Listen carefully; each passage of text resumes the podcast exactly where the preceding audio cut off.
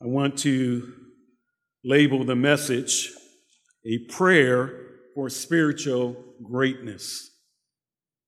And when I talk about greatness, I'm not using it in the terminology of the world.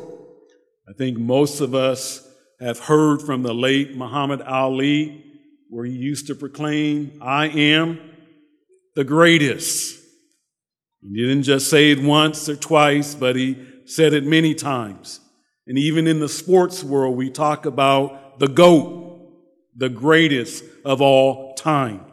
And when I talk about greatness, I'm not approaching it from that point of view. I'm not saying or thinking about the fact that we need to be the greatest when it comes to being a Christian, that we need to be the greatest of all Christians. I'm thinking along the lines of what the Bible says.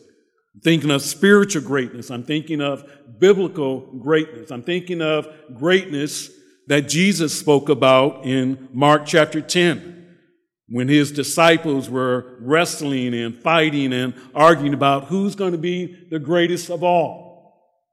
And our Lord responded that greatness in his kingdom is different than greatness in the world. Greatness in his kingdom means that you put others first. You're a slave of others, that you serve others. That's greatness in a biblical sense. And when I read Ephesians chapter 3, verses 14 through 17, when I think on this passage, I can't help but think that Paul is praying for these Christians at Ephesus that they will be spiritually great. And what I'm suggesting, he's praying that they might be everything and all that God would want them to be and that God saved them to be. That's what this prayer is all about. Paul is not trying to let these Christians or encourage these Christians to be number one. What he wants is that these Christians would be everything, all that God saved them to be. And when God saves us, when we become a part of His family, yes, there is no turning back. There's no going back to the world. But there's so much more also that God wants us to fulfill His desires for our lives. And so when we talk about greatness, just be reminded that God is on your side, Christian. That God wants you to be all that He saved you to be. He wants you to be spiritually great in that sense. And that's what this prayer is about. It's another marvelous prayer from the apostle Paul. It's not technically a prayer. It's a prayer report he is telling these Christians at Ephesus, this is what I'm praying for you. And as we look at this prayer, we should be praying this for each other. And even more importantly, we should be praying this for ourselves. It's hypocritical for me as a preacher to tell you what Paul prays for others, and I don't pray this for you as a pastor, your pastor, I should be praying these prayers for you and, you should be praying these prayers for me and we should be praying these prayers for one another. They are wonderful, magnificent, God-breathed prayers that should characterize our lives as a people of God. So we're, we're not interested in just information about praying. We're, we're looking to these words of Paul for transformation so that our prayer life will be different, that it won't be the same, so that we'll be encouraged to be the kind of prayers that God wants us to be. Now, this prayer for spiritual greatness reveals some fundamentals of one's prayer life, some basics and all of us need to get back to the basics when it comes to praying. Uh, we need to make sure that when we do pray, that these fundamentals, that these basics are not missing in our prayer life. And may I be so wooden and pedantic as to say this these things are a checklist for us. We need to make sure that when we cry out to God in prayer, that we can check off each of these areas. So one of the basics, one of the fundamentals of praying is that there is a reason for prayer. There's a reason for prayer, and Paul reveals this in his prayer for spiritual greatness. And we're introduced to this reason at the very beginning of Paul's prayer report in verse 14. He says, For this reason. So it wasn't that the Spirit of God just jumped on him and he was moved to pray. No, Paul says there was a reason, there was a justification that I cried out to God for you on a regular basis for this reason. It's the very same exact words that are in chapter 3, verse 1. When Paul begins that chapter, he says, For this reason. He was getting ready to pray at the beginning of the chapter, but kind of got sidetracked. And so when he says, For this reason in chapter 3, verse 1, he's going back to chapter 2. And he's reminding us of the blessings of regeneration, the blessings of reconciliation, and also what we find in chapter 3, the blessings of revelation. So Paul says the reason why I'm crying out to God for you in prayer is because of the blessings that are yours in Jesus Christ. I'm not praying for you because you're sick. I'm not praying for you because you're in trouble. I'm not praying for you because times are hard and di- I'm praying for you because God has blessed you. And, and I want to make sure that these blessings that God has given you will be yours. And so he says, for this reason, for the reason of regeneration, that we were once dead in trespasses and sins, but now we are alive in Christ Jesus. Paul says, I'm praying for you because the fact you've been regenerated. I'm praying for you because you were once alienated from God. You were once without hope. But now you have been brought to God through the work of Christ on the cross. You've been reconciled to God. And when you're reconciled to God, God expects you to understand that you've been reconciled to the people of God. You can't talk about vertical reconciliation. I'm reconciled to God and you ignore horizontal reconciliation. And so in chapter 2, verses 11 through 22, Paul talks about reconciliation, the blessing of that, that we're now at peace with God. And we need to flesh that out so that we're at peace with our brothers and sisters in Christ. Paul says, for this reason, the reason of reconciliation. I'm praying for you. But also, he says it's for the reason of the fact that you have received the blessing of revelation. God has given Paul, he was the instrument of new truth of the church. How the church is a new creation in Christ Jesus. And Paul says, You want to know why I pray for you? You want to know why I cry out to God for you, it's because of God's blessing upon you for revelation, for reconciliation, and for regeneration. There ought to be a reason to our prayers.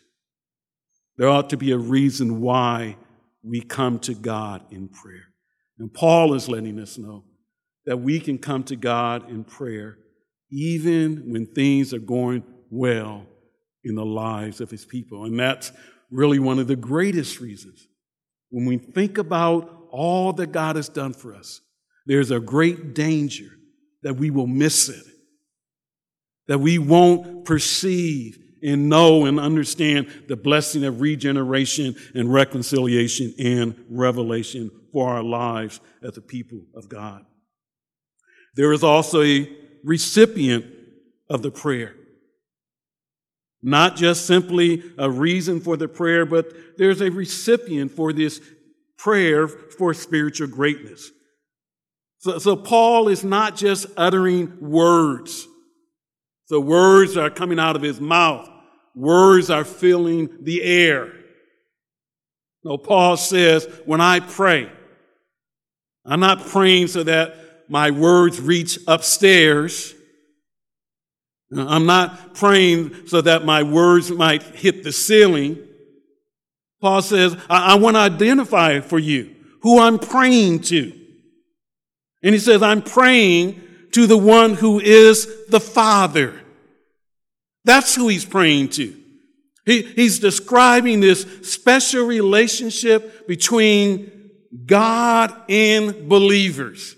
And, and one of the ways you can picture that relationship is you can say it's a father-child relationship. Now, I'm not talking about a father who is mean or who is mistreated one. I'm talking about the heavenly father, the perfect father. And Paul says, when I pray, I'm not just uttering words into the air. I'm not just trying to hear what I'm saying. I'm praying particularly and specifically to the one that is the Father.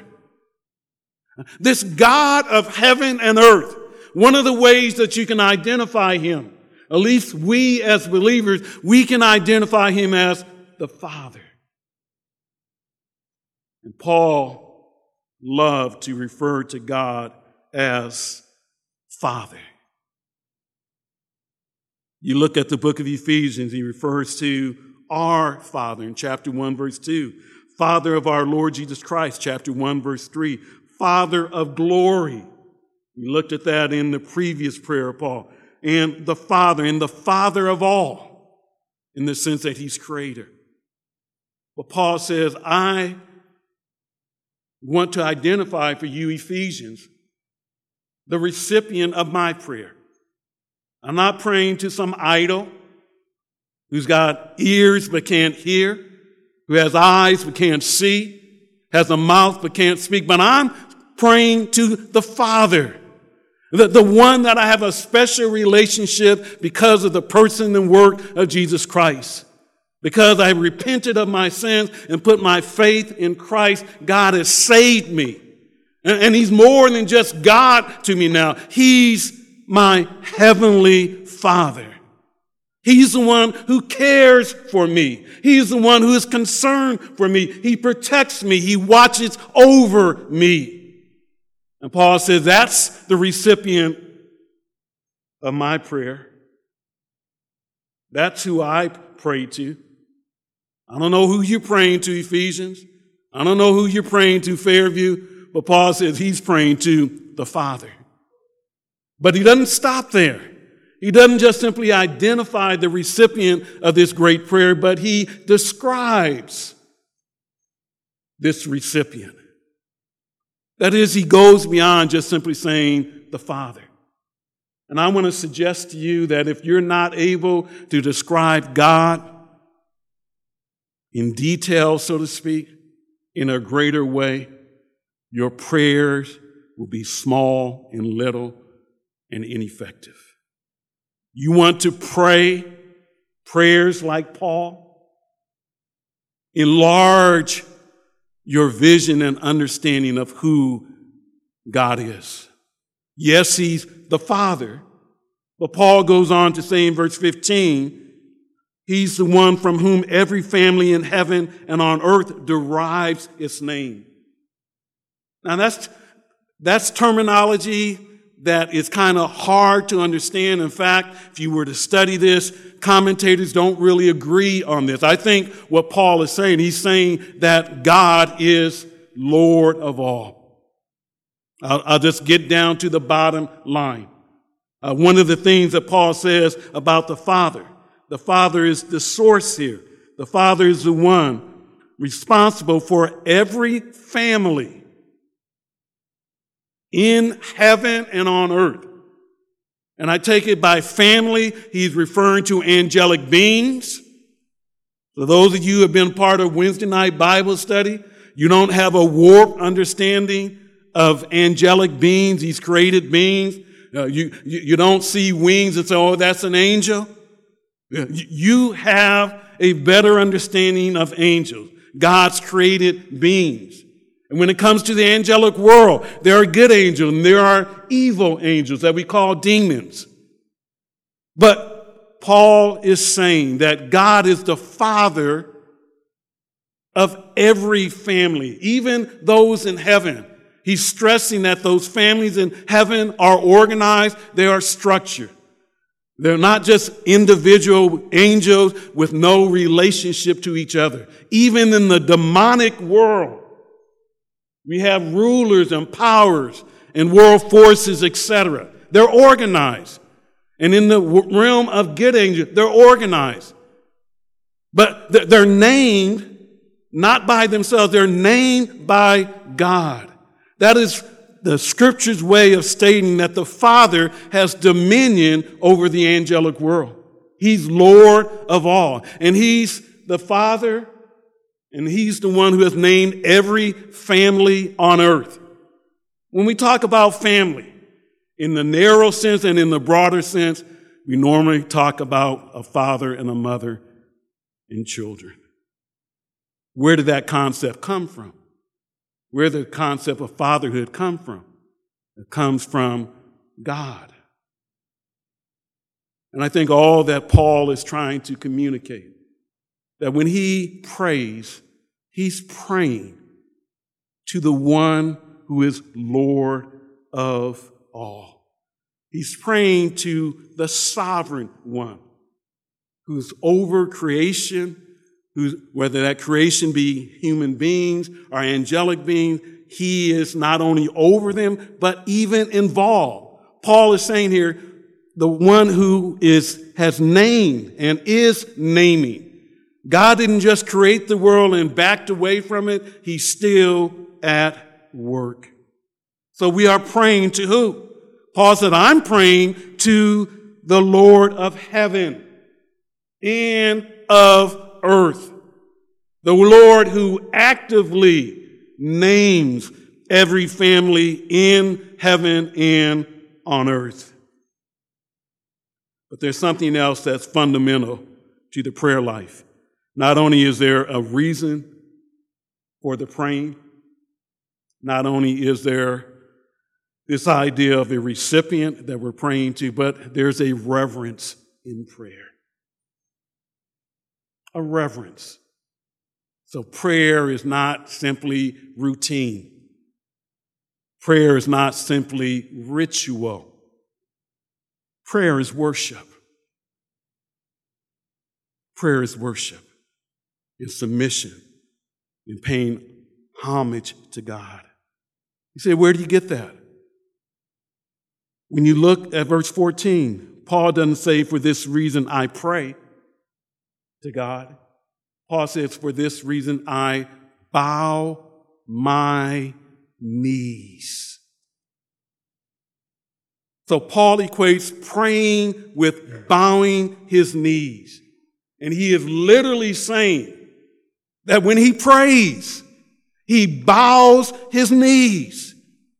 Now, now remember, where is Paul? He's in prison. He's chained probably to Roman soldiers. And, and, Paul says, I'm not embarrassed. I'm not embarrassed to get down on my knees and cry out to my God. He, he says, I bow my knees.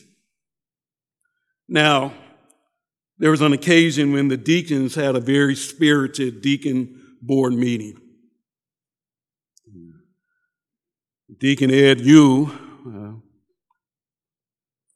kind of led the discussion, but it was around the posture of prayer. What is the posture of prayer? Deacon Ed you kind of took the sense, well, I grew up in the church, been in the church all my life. And he said, uh, no, the best posture for prayer is to lift your hands high when you pray. Deacon Dave Stewart over here, he took another view. Uh, he kind of took the more traditional view that when you pray, you should close your eyes and bow your head. And then there was Deacon Ken Chow.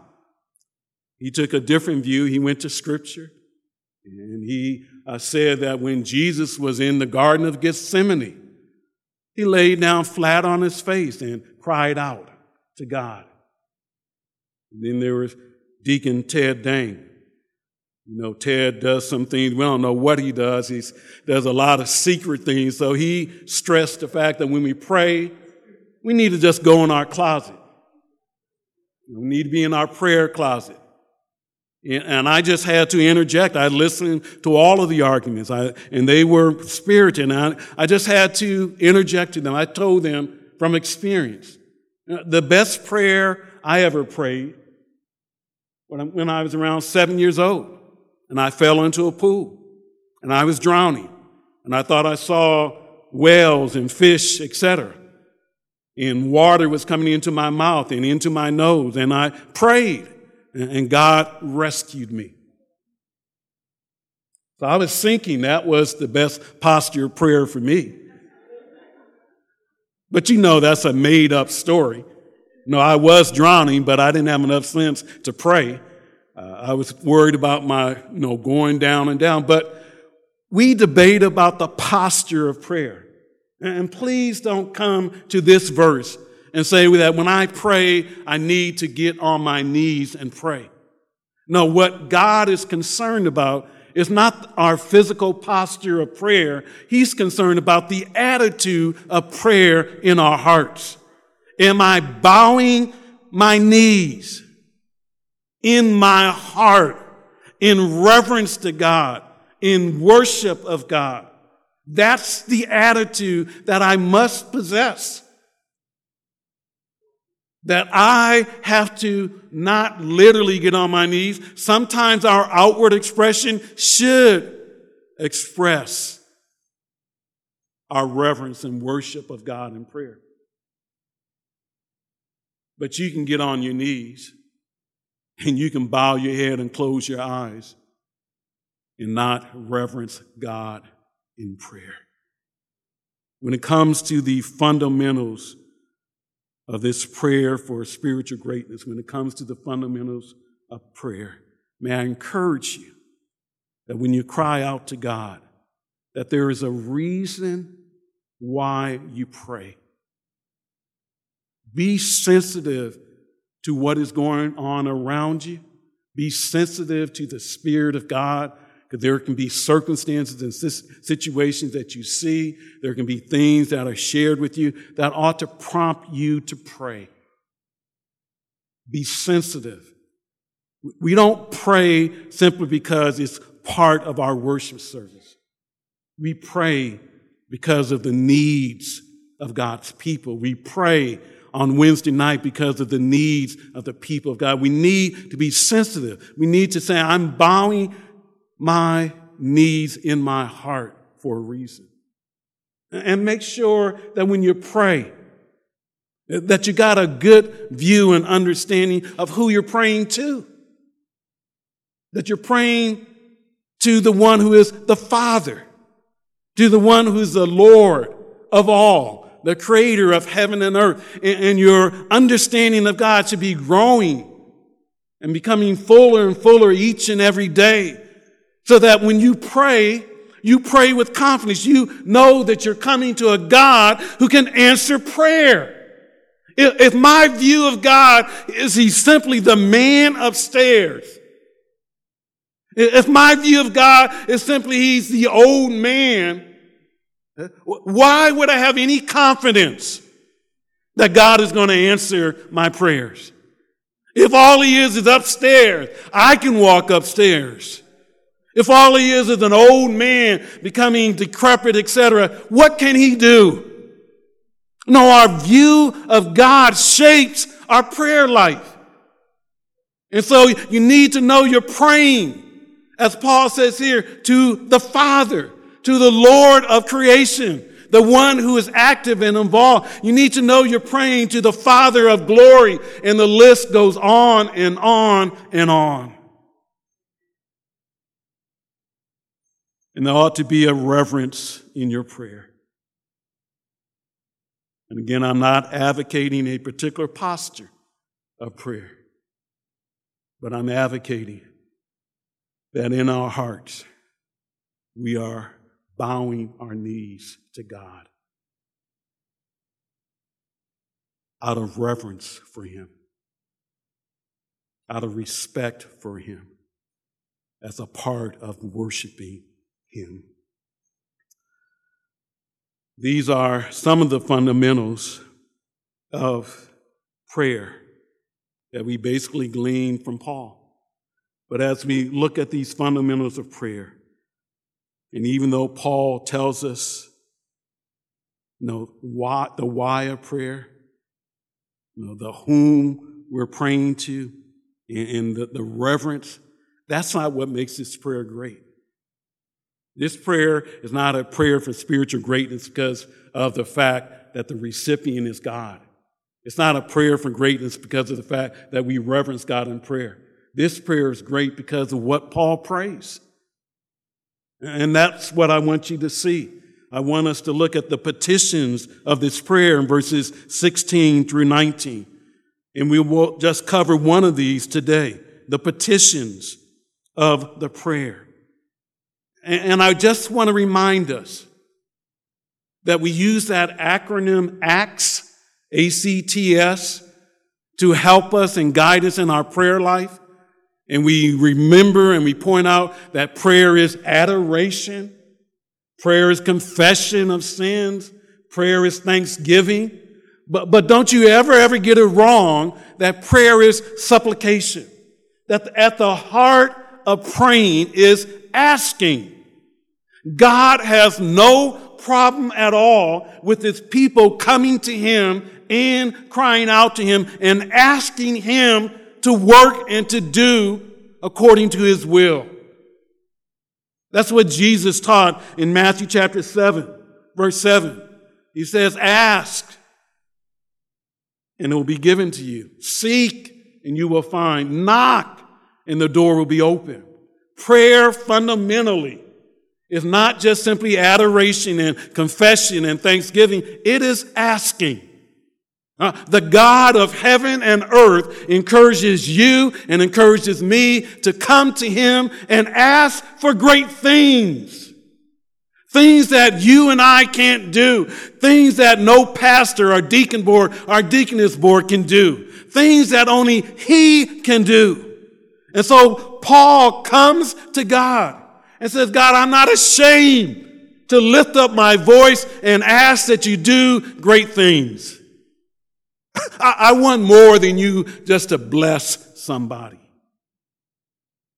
I'm praying for spiritual greatness. And so we see this petition that Paul makes that believers be strengthened. And that's in verse 16, in the first part of verse 17. And let me just read that prayer, that petition in its context. Paul says in verse 16 that he, that is, that God would grant you, according to the riches of his glory, to be strengthened with power through his spirit in the inner man, so that Christ may dwell in your hearts through faith.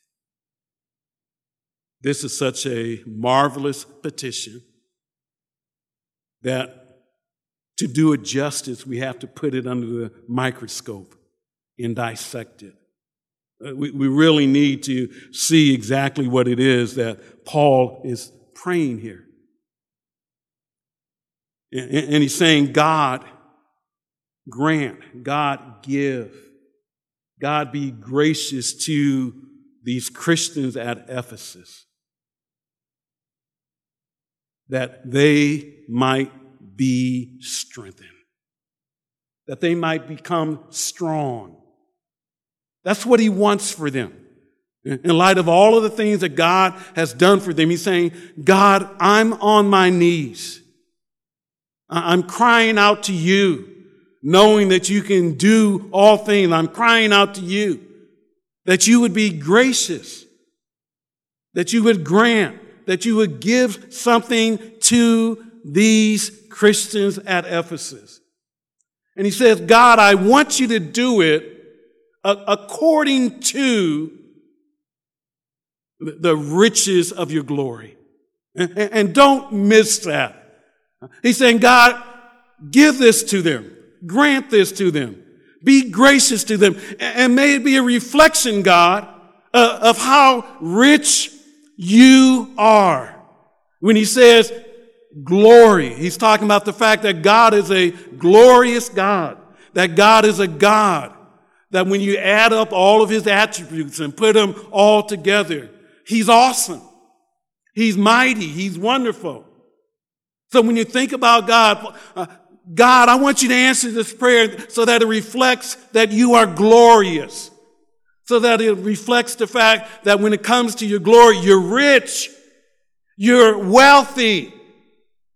God, God, I want this prayer to reflect the fact that you know everything perfectly, that you're everywhere present at the same time, that you can do all things, that you're holy, that you're righteous, that you're gracious, that you're loving, etc. Add it all up. And God, when, when, when I ask you to do this, may it reflect to people that you are a God who is wealthy and rich when it comes to your character and your conduct. You, you think about who God is, and, and you put all of that together, and what you have are riches, and you have wealth. And Paul says, God, I'm asking you to give, to grant these Christians at Ephesus not out of your riches, but according to the riches of your glory. Now, that's easy to illustrate. You give one dollar, typically that's a reflection of you giving out of your riches. Even if you're poor, giving one dollar is normally giving out of your riches. But if you're rich, you can't give a dollar. You can, but it's out. It's not according to. There's a big difference between giving out of and giving according to. And I'm go- I ain't going to talk about giving here. I'm just going to bring up the fact that Paul says, God, I want you to give something to these Ephesians. And, and God, when you give it to them, I know you're rich. I know you're wealthy. But I'm not asking you to give it to them out of your, I'm not asking you to give them a dollar. I, I'm asking for you to give according to your riches. So that what they receive is a reflection of how great and awesome and how mighty you are. And um, Paul tells us what it is he wants God to give these Christians. He says, I want God to give to them strength. He prays that they would be strengthened, that they would become strong. And again, if we're going to appreciate what Paul's asking, we got to put this under the microscope. Because he says that he wants them to be strengthened with power. There's a lot of things that could identify the substance of what God wants us to be strengthened with. Be strengthened with grace, be strengthened with mercy, be strengthened with love. Now, Paul says, I'm praying for you, Ephesians, that God would strengthen you with power. In other words, the power of God. Remember the power of God we talked about last Sunday. That power, that surpassing greatness of the power of God. That, power where Christ was raised from the dead. That power that seated Christ at the right hand of God. That, that power that made Christ head of all things and of the church. Paul saying, God, strengthen them. Make them become strong with your power. That's what he's crying out for God to do. That we won't be weaklings, but that we will be strong, become strong. That power that is needed when we're involved in spiritual warfare. Beginning of that passage in Ephesians 6:10, Paul says to his readers, become strong become strengthened in the Lord. We need that strength that power. And Paul is saying, God, strengthen them with your power. Not with human strength, human power, but with your power. And it's a request to be strengthened through the Spirit. Through the Spirit. That is, there's no way we'll become strong unless the Spirit of God is active and involved in our life as Christians. There's no way we're going to be strengthened if we're not walking by the Spirit, if we're not filled by the Spirit. There's no way we're going to be strong if we're quenching the Spirit and saying no to the Spirit, if we're grieving the Spirit with sins of speech. Paul says it's the Spirit of God who comes along and who actually strengthens us through the Spirit. And the Spirit will use the Word of God. The Spirit will use trials and tribulation to strengthen us. The Spirit will use even the people of God. And that's why public worship is so important. That's why it's important that we get to know each other. Because we are to sharpen one another. We are to encourage one another. We are to help one another. It's a request to be strengthened in the inner man, not the outer man.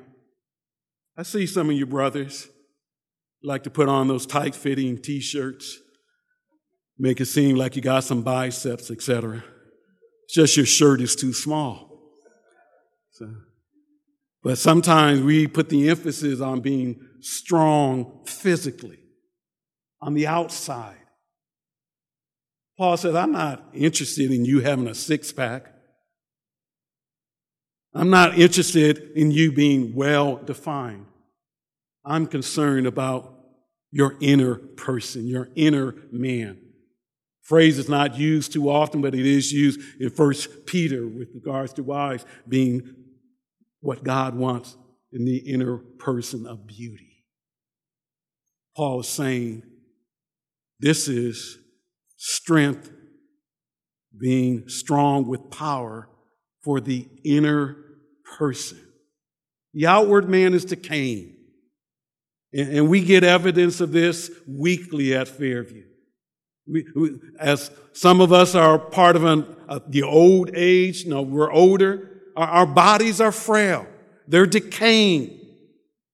But the good news is that even though the outward man might be decaying, the inner man the, the real you, the place of your heart, your emotions, your will, your desire can become strong with power by and through the Holy Spirit. And, and Paul wraps up this prayer request, this petition, by letting us know that it's a request to be strengthened, according to verse 17, so that Christ may dwell in your hearts through faith. I'm not going to unpack all of that. But Paul's prayer, he's praying that they become spiritually strong so that these Christians at Ephesus, so that you and I, you and me, that we can be spiritually strong so that Christ will be at home in our life. Can I say that again? Paul is praying this prayer so that when all is said and done, when God has strengthened us through his spirit in the inner man, that the Lord Jesus Christ is at home, is comfortable living in our lives. Now, Christ is in your life as a result of salvation, but the question before the house is Christ comfortable in our life? Is Christ at home in our life? That's a whole different story. And so when we look at the whole of our being, when it comes to our eyes, is Christ comfortable with how we use our eyes? Is he at home? when it comes to the things that I view with my eyes, when, when it comes to my mind, the, the ability to think and to reflect and to meditate, etc. Is Christ comfortable with the things that are going on in my mind? Is he at home? Is he pleased to be with us, so to speak, when it comes to my thought life? When it comes to the words that come out of my mouth, is Christ at home? Is he comfortable? Paul saying, I, am praying these things so that things would radically change in your life. So that'll be more than just Jesus being in your life, but Jesus being comfortable and at home in your life. Is Christ at home? Husbands, when it comes to your role as a husband, is he at home with your love for your wife, with you loving her sacrificially, etc.?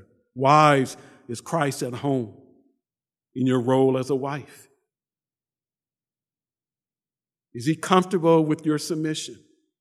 Is he comfortable with your respect of your husband? Is Christ at home with me as an, an employee? Not just in the secular workforce, so to speak, as a pastor, as the things that I do here at the church. Is he at home? Is he comfortable? Is he dwelling? Is he at home with me? And so this, these are important things that we need to examine. And so as we look at our life, you might say, he's not comfortable with my thought life. Well, guess what? You can be strengthened with power through the Holy Spirit in the inner man so that it helps you and enables you to live a life that honors God, so that Christ is at home. You, you can see why Paul is praying this marvelous prayer that these Christians be strengthened with power. Power to live the way that God wants us to live. If we're not living that way, my friends, it's not because God has not provided the resources. He has indeed done that. And Paul realizes that. And he says, God, I'm praying for the Ephesians. I'm praying that they will be spiritually great. And what that means is that they be strengthened, be strong, so they can handle the various circumstances of life in the situations that we find ourselves in as we fight against Satan, the flesh, and the devil. Next week, Lord willing, we'll look at the other two petitions of Paul. Let's pray together. Father, thank you for this prayer for spiritual greatness by the Apostle Paul. Thank you that it gives us some fundamentals of the prayer life Help us, Father, to be able to check off on our list that there's a reason for our prayers, that there's a recipient, and that there's reverence in our prayers. And Father, help us to learn much from this prayer of Paul, the things that he's asking you to do. Lord, help us to realize that we need to be strengthened with power through the Spirit in the inner man so that we might experience the reality that you are at homes in our hearts through faith.